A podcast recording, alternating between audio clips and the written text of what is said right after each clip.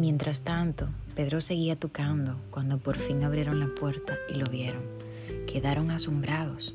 Hechos 12:16. Pedro estaba preso y sus amigos oraban por él. Dios sorprende tanto a Pedro como a la iglesia con una liberación inesperada y milagrosa. Necesitamos creer más a Dios y menos a la circunstancia, pedirle al Señor que aumente nuestra fe y siempre esperar grandes cosas aunque parezca increíble y hasta con un toque de locura. Dios jamás dejará de sorprendernos. Su poder no tiene límites y trasciende a la mente humana. Él no nos revela el resto del camino de inmediato. Sin embargo, lo va desplegando paso a paso delante de nosotros. Porque para Dios nada es imposible.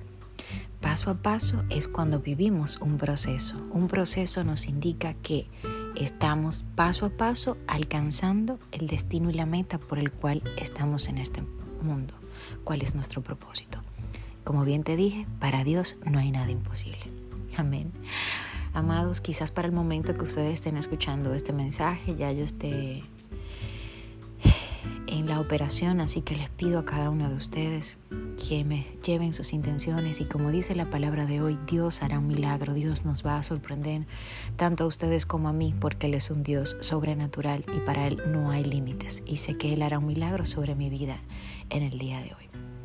Así que lléveme sus oraciones y que tengas un maravilloso día. Recuerda compartir esta palabra. Ayúdame a llegar a más personas que necesitan ser edificadas con esta palabra. Se despide Anet Rodríguez. Dios te bendiga.